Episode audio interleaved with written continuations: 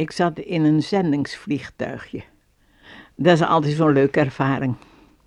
In een groot vliegtuig vergeet je dat je hoog in de lucht bent. In zo'n kleine vogel zie je het land onder je, de lucht om je heen en je voelt je zo echt afhankelijk van de bescherming van de Heer. Ik vroeg de piloot, waar gaan we heen? Hij gaf meteen antwoord, want bij hem was er geen twijfel wat ons einddoel was. Ik herinner me dat ik eens in Formosa een vliegtuigkaartje moest bestellen.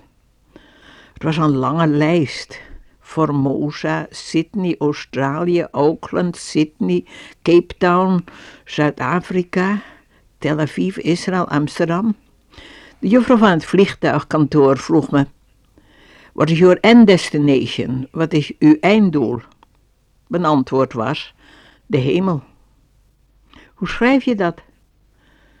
H-I-E-V-I-N, H-E-A-V-E-N spelde ik haar voor.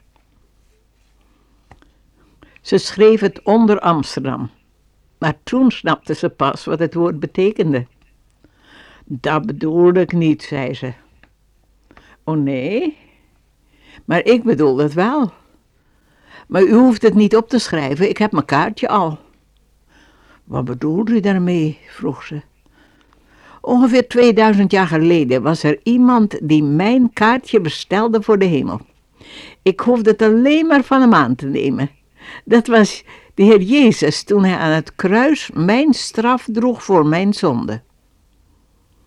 Een Formosa-man in het kantoor voor ons keerde zich om en zei: uh, Dat is waar. Ik vroeg hem: Fijn dat u dat ook weet. Hebt u een reservation, een besproken plaats in de hemel? Dat heb ik zeker, zegt hij. Ik heb Jezus als mijn verlosser aangenomen en heeft mij een kind van God gemaakt. En ieder kind van God heeft een besproken plaats in het huis van de Vader met de vele woningen, waar Jezus een plaats bereid heeft voor alle die hem als verlosser kennen. Broeder, kom eens hier, zei ik. Juffrouw, als u geen plaats besproken hebt in een vliegtuig, kun je in grote moeilijkheden komen. Dat heb ik wel ervaren. Maar hij geen plaats in de hemel gereserveerd, dan kom je in veel grotere moeilijkheden. Broeder, u moet zorgen dat uw collega niet te laat is met de plaatsbespreking. Was dat een grap? Nee, ik meen het. En ik meen het, als ik u die luistert vraag, weet u zeker dat u in de hemel komt als u sterft? Als u het niet weet, dan kan ik u een heerlijke boodschap geven. Kom tot Jezus. Zij die hem aannemen, geeft hij de volmacht een kind van God te worden.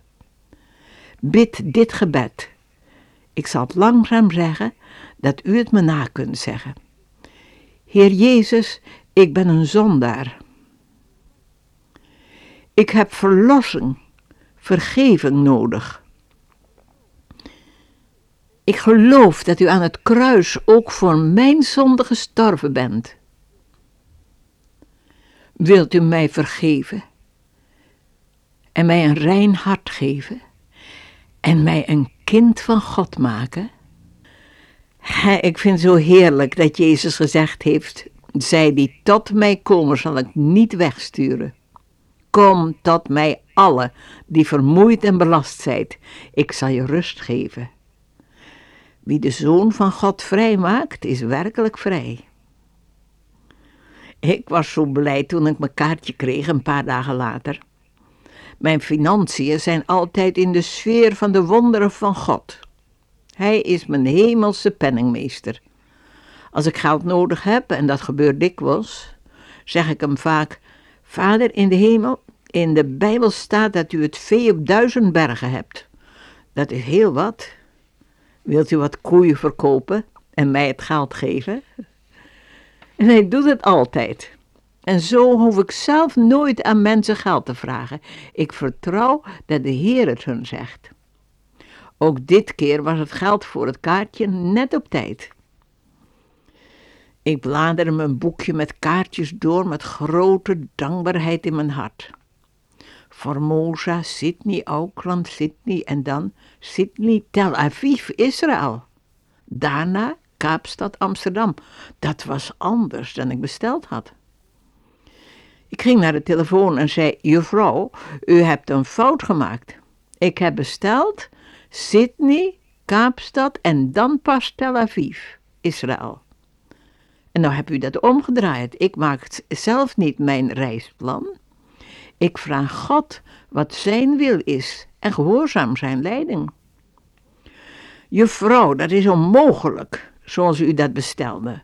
Er is geen directe luchtvaartverbinding tussen Australië en Zuid-Afrika. Er zijn geen eilanden in de Indische Oceaan waar ze een tussenlanden kunnen maken. Dus moet u eerst naar Tel Aviv, Israël en dan naar Kaapstad, Zuid-Afrika. Zo is dat de moeilijkheid.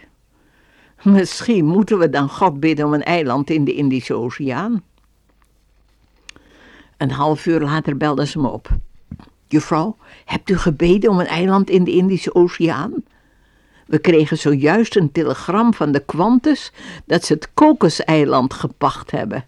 En nu kunt u direct vliegen van Australië, Kokoseiland, naar Zuid-Afrika. Wat is er toch een heerlijke muziek in het volgen en gehoorzamen van den Heer.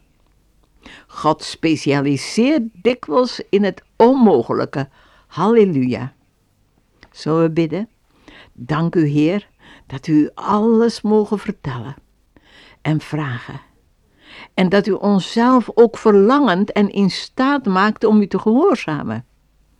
Heer, ik dank u dat u luistert naar haar, naar hem, die zegt op dit ogenblik: Heer Jezus, ik zou graag de zekerheid hebben dat ik later in den hemel kom.